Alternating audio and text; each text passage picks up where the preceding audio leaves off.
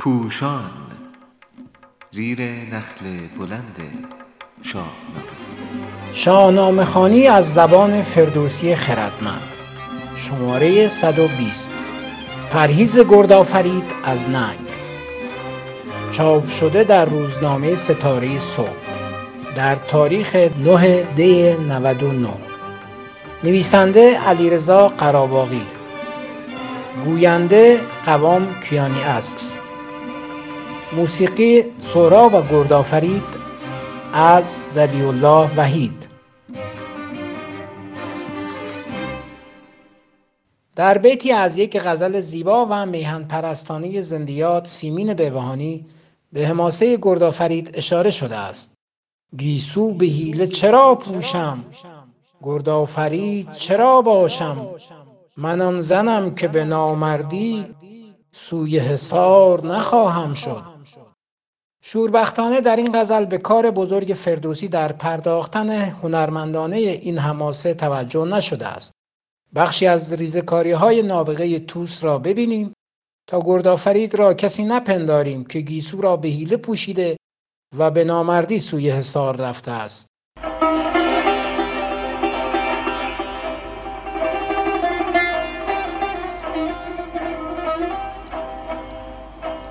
یک گذاشتن کلاخود.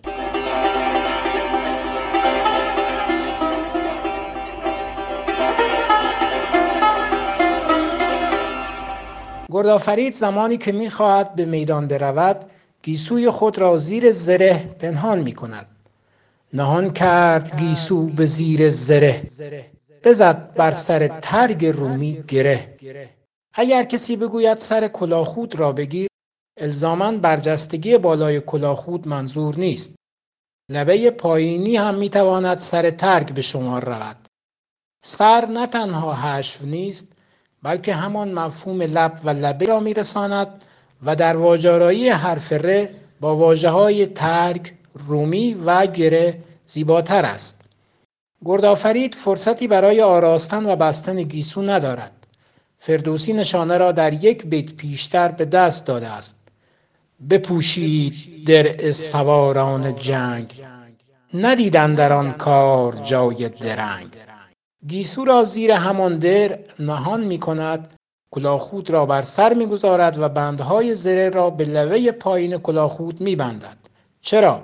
آیا فردوسی می‌خواهد بگوید برای زنان شایسته نیست به میدان نبرد بیایند؟ پاسخ در شاهنامه آمده است.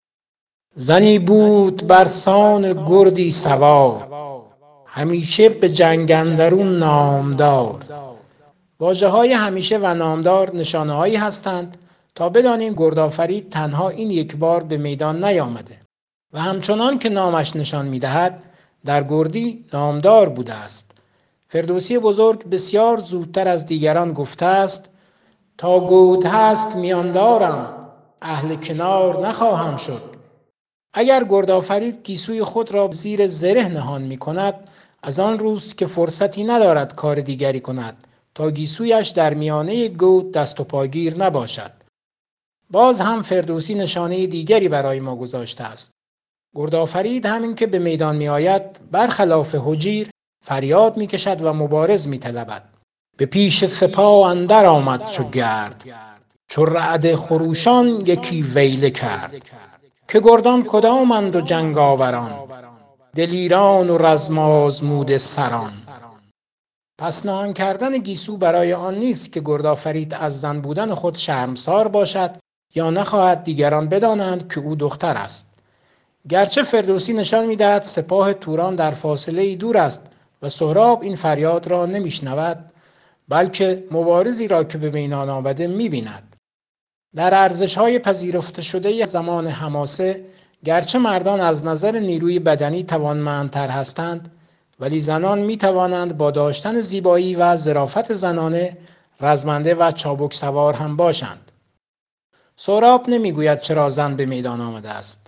تنها می‌گوید جایی که دختران ایرانی چنین دلاورانه به جنگند اگر روز نبرد فرا رسد ایرانیان قیامتی برپا خواهند کرد. باز هم در این گفته صحبت از ایرانیان اعم از زن و مرد است.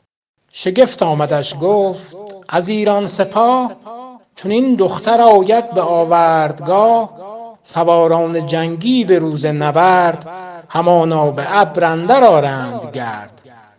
برای سهراب نیز نه به میدان آمدن گرد آفرید بلکه این همه جنگندگی و دلیری یک دختر شگفتآور است. فراموش نکنیم که در فرهنگ زمان او در این داستان پیشگام شدن مادرش برای زناشویی با مردی که او نمی‌شناسد مورد اعتراض سهراب نبوده است.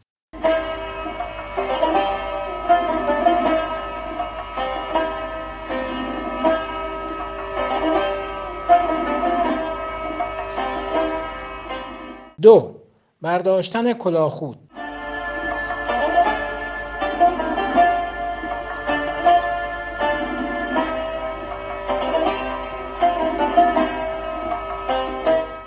گردآفرید زمان درازی در برابر سهراب پایداری می کند ولی آنگاه که در می آود توان پایداری در برابر او را ندارد افسون و نیرنگ به کار می برد خم می شود و کلاخود را از سر خود بر می دارد. این خم شدن نیز نشان می دهد زره که پیش از این از روبرو دریده شده همچنان به کلاخود بند است و سنگینی می کند. با جدا شدن کلاخود و زره گیسوی گردآفرید نمایان می شود و سهراب در میابد که هماورد او دختر است.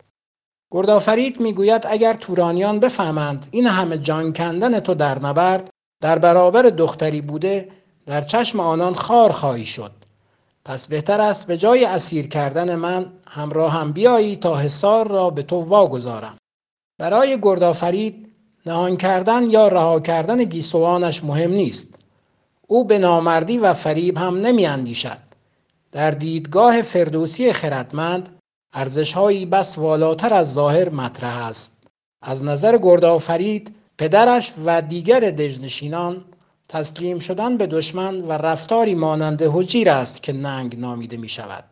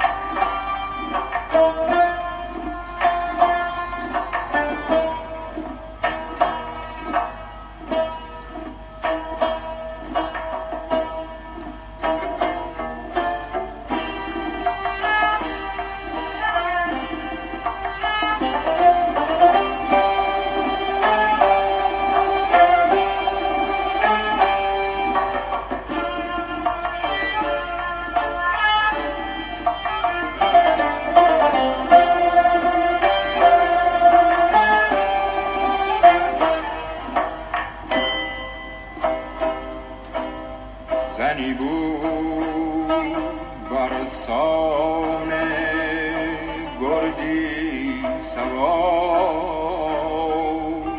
همیشه به جنگن درون نامدار